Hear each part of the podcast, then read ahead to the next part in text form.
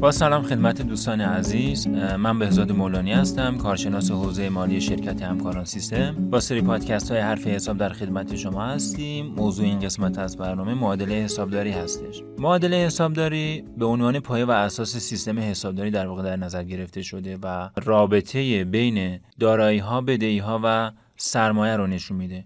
به عبارت دیگه مجموع کل دارایی‌های کسب و کار باید برابر با تمام بدهی خودش در ترازنامه باشه.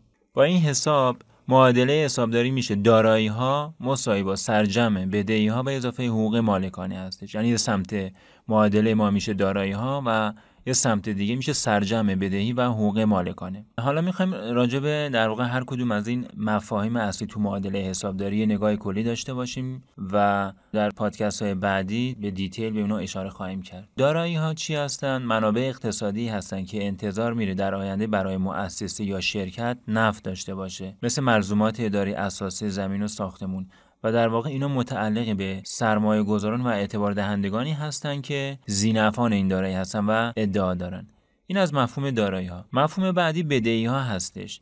بدهی ها تعهدات اقتصادی قابل پرداخت به افراد بیرون از شرکت هستند یا در واقع همون گروه های اعتبار دهندگان یا بستانکاران. فرض کنید ما مقداری پول از بانک در واقع قرض میگیریم، تا زمانی که پول بانکو باز پرداخت نکردیم بانک ادعا داره نسبت به بخشی از دارایی های شرکت ما. مفهوم بعدی حقوق مالکان است. حقوق مالکان یا سرمایه ادعای درونی نسبت به دارایی‌های شرکت هستش. به عبارت دیگه میزان ادعای مالک یا مالکین یک واحد تجاری نسبت به دارایی‌های همون واحد تجاری هستش. این از مفاهیم اساسی معادله حسابداری. حالا جهت تفهیم در واقع مطالبی که عرض کردم خدمت شما، یه مثالی هم با هم دیگه پیش ببریم. فرض کنید برای انجام فعالیتی یا تأسیس یک شرکت من صد میلیون تومان در واقع وجه نقد میارم و پنجاه میلیون تومان هم در واقع از دور و بر و اطرافیان و دوستانم پول قرض میگیرم و با اون مثلا اساسه مورد نیاز شرکتم رو خریداری میکنم. در حسابداری این صد و پنجاه میلیونی که من وسیله خریدم اصطلاحاً دارایی‌های من هستش تو شرکت